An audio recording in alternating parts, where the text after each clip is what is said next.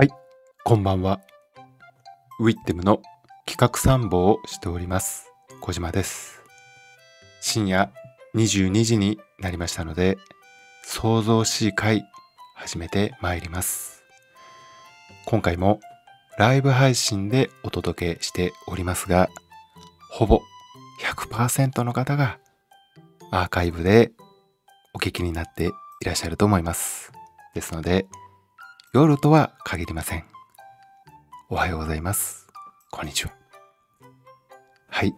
この番組では、アイデアの破壊力で今を変えるをテーマに、私が気になった、面白い、これは新規事業に結びつくんじゃないかという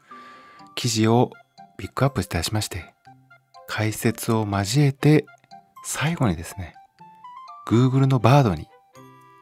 Google バードさんにですね、何かお尋ねして、面白い回答、あるいは何か新しい気づきが得られればという番組の構成になっております。今回はですね、早速、あ、あの、記事をご紹介いたします。はい。今日の記事は、日経 MJ の2が、あ、6月2日の記事です。タイトルは大阪のインバウンド夏にもコロナ前に回復という見出しで始まっております。なんとコロナ禍がですね3年続きましたがもう今年の夏にはコロナ前の1000 1000 ではないですね2019年の水準に回復するという見通しを大阪観光局が発表しております。大阪観光局の記者会見によりますと中国人観光客の回復と他のエリアからの訪日客を合わせると今年度中には間違いなくコロナ前の水準に戻る。夏には戻ることを見越してプロモーションなど進めていくそうです。大阪観光局の発表によりますと23年1月から4月の大阪のインバウンド数は245万人。今年のですね1月から4月は245万人で19年と比較すると6割の水準だったそうですもうすでにですね6割戻ってきてるんですね。国別では中国が19年に比べてまだ9%にとどまるもののベトナムは122%シンガポールは115%アメリカは104%とコロナの前に比べても上回っているそうです。ですから夏以降中国人観光客が回復し始めることを見据えるとですねどんどんこう夏には回復するんじゃないかと言われております。また中東ヨあのヨーロッパのベルギースペインなどいった新しい市場開拓もこの大阪観光局は進めているそうで現地のスタッフを常駐させることによって、まあ、各国のですね市場を把握しましてそれぞれ需要に合わせて観光戦略を打ち出していくということです。こういう取り組みされてるんですね。大阪観光局は非常にグローバルに活動されております。大阪のインバウンド1人当たりの消費額ですが19年、まあ、コロナ前ですね19年の時は12万円だったそうです。これが30年には15万円に引き上げるということです。ですから今年ではないんですけど2030年には1人当たりの消費額を15万円にしたいということです。ちなみにですね今年の1月から3月の推計値でいくと17万円程度だったそうです。これは円安とかあと個人客が多かったことも背景にあるそうです。ですから、団体旅行客が回復してくれば、もう少し下がるんではないかなと言われております。ですから、まあ、このコロナ禍でですね、まあ、中国人観光客は、まあ、極端に少ない、まあ、1割にまだ満たないんだけど受け入れるその旅行に来られる国がですね非常に多彩になってきてると。確かに私は名古屋で勤めておりますが名古屋で見かける観光客も本当に多彩になったなと。コロナ前ですと中国人の方まあどちらかというと中国人か韓国人かあと台湾人かというこのあの、方が方が非常に多かったんです今は欧米の方であるとか、まあ、たくさん東南アジアの方とかもう話を駅でですね旅行客が話している言葉を聞いていてもあたくさんいろんな国の方が旅行に来られてるんだなという体感も確かにありますね。ただ夏を超えてしまうともうコロナ前に戻ってしまうということがですねまた出張の時にビジネスホテルを取るのが非常に困るなと。しかもですね今は本当に高くなってます。コロナ前はですねビジネスホテルも本当3000円4000円とかコロナ禍ですね。コロナ中は3000円4000円で泊まれたビジネスホテルがですね今もう1万円超えてるところがありますので。うーんこれはなかなかあこれはなかなかですね。出張も大変なことになるなと思います。まあ人が戻ってきて景気が回復していくというのはとてもいいことだとは思いますね、ではですねここで Google バードさんに何を聞いてみましょうか。ではこんなこと聞いてみましょうか。大阪に観光に来られる海外旅行者。はどんなお土産を購入しますか？ベスト10を教えてください。大阪に観光に来られる海外旅行者は一体どんなお土産を買いますか？ということをちょっと。Google バードさんに聞いてみます。はい。大阪に観光に来られる海外旅行者がよく購入するお土産は以下の通りです。1位、たこ焼き。2位、串カツ。3位、うどん。4位、ラーメン。5位、寿司。天ぷら、和菓子、洋菓子、雑貨、衣類と。なるほど。まあ、これは海外とは関係なく、まあ、大阪は食べ物が美味しいですからね。まあ、日本人でもまあこういうことが多いかなと思いますが、特にたこ焼きや串カツは大阪で必ず食べたい食べ物として海外旅行者にも人気があります。あの二度漬け禁止、追い漬け？二度漬け禁止というのを守られているんですかね。コロナ禍でちょっとその二度漬け現金という串カツ屋さんがですね、もうやめたと。その串をつけるの。今、回復したんですかねもうもう一回復活復活したんですかねこれらのお土産は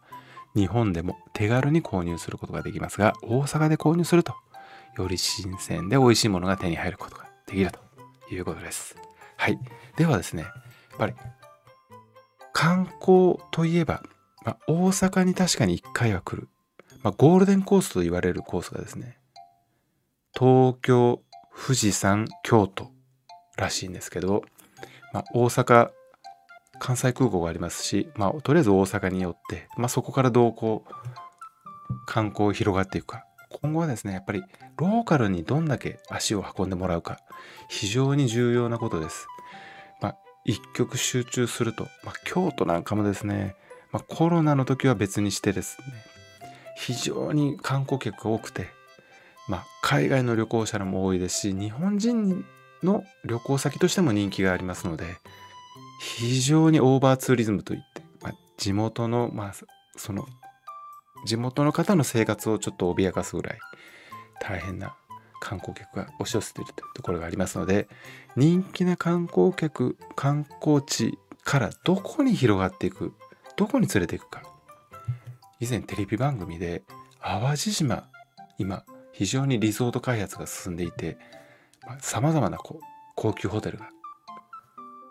今建設しておるいや建設し終わったのかな。あの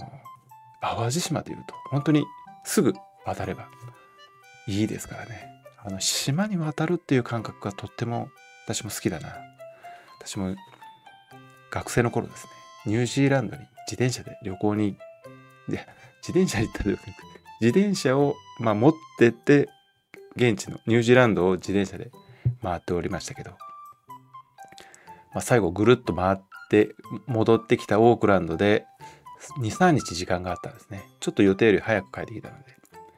ですのでそこから近くの島にですねフェリーで渡って。あの時何泊したかな？1泊1泊だったかな？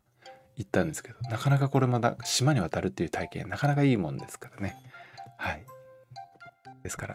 こういうあの近くの淡路島もなかなか面白いかなと思いますけど。では海外大阪に大阪を大阪を観光した海外旅行者。旅行者は次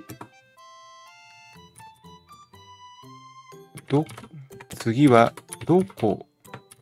の場所に観光に向かいますか？まあおそらく京都は圧倒的に多いと思いますがベスト3を教えてください。これじゃあ京都以外にしましょうか。京都以外でベスト3を教えてくださいということで。さあ、まあ、おそらく神戸は間違いないと。あこう出ました。大阪を観光した旅行者で次に京都以外でよく観光する場所は以下の通りですと。1、2位、神戸、3位、和歌山です。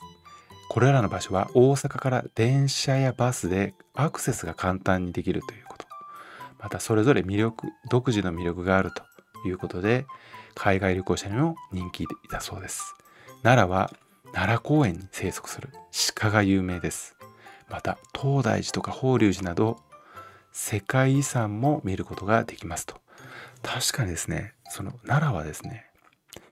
えー、高野山高野山も人気だと。海外のテレビ番組も訪れる。そのことも報道で私知りましたが奈良も私実はですね奈良に住んでたことがあるんですね。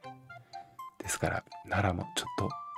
思い入れがありますが非常に暑い盆地ですからね。そんなイメージがちょっとありますね。神戸は異国情緒あふれる街並みが魅力的だそうです。中華街や北の偉人館など観光スポットもありますと。北の偉人館街行きましたね。私が実はプロポーズしたのも神戸だったんですね。まあどうでもいい話です。和歌山は海や山など自然が豊かな場所ですと。白浜温泉やアドベンチャーワールドなども観光スポットでありますと。アドベンチャーワールドといえばパンダがいますよね。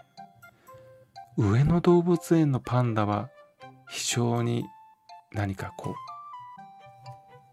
う話題にもなりますが上野よりこのアドベンチャーワールドのパンダって結構身近に気軽に見れるので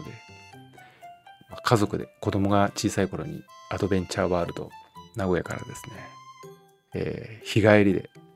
まあ、強行手段で観光に行った覚えがありますが、なかなかいいところですよ。はい。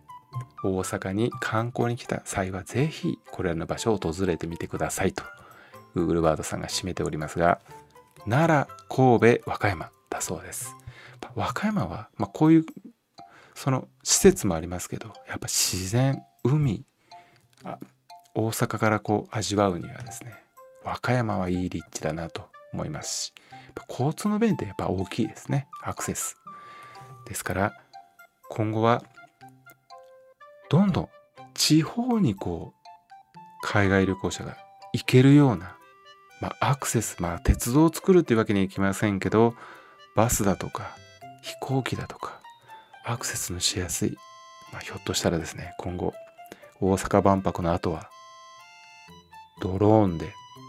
こう空飛ぶタクシーという移動方法も考えられるかなと。これによって渋滞にもはまらないです。し非常に早く移動できると。こういうことも本当に日常になるかもしれませんね。はい。今回は大阪の観光客が海外旅行インバウンドがですね夏にもコロナ前に回復するではないかという記事でをご紹介いたしました。はい。今日も最後までお聴きいただき誠にありがとうございます。それではまたお耳にかかりましょう。バイバイ。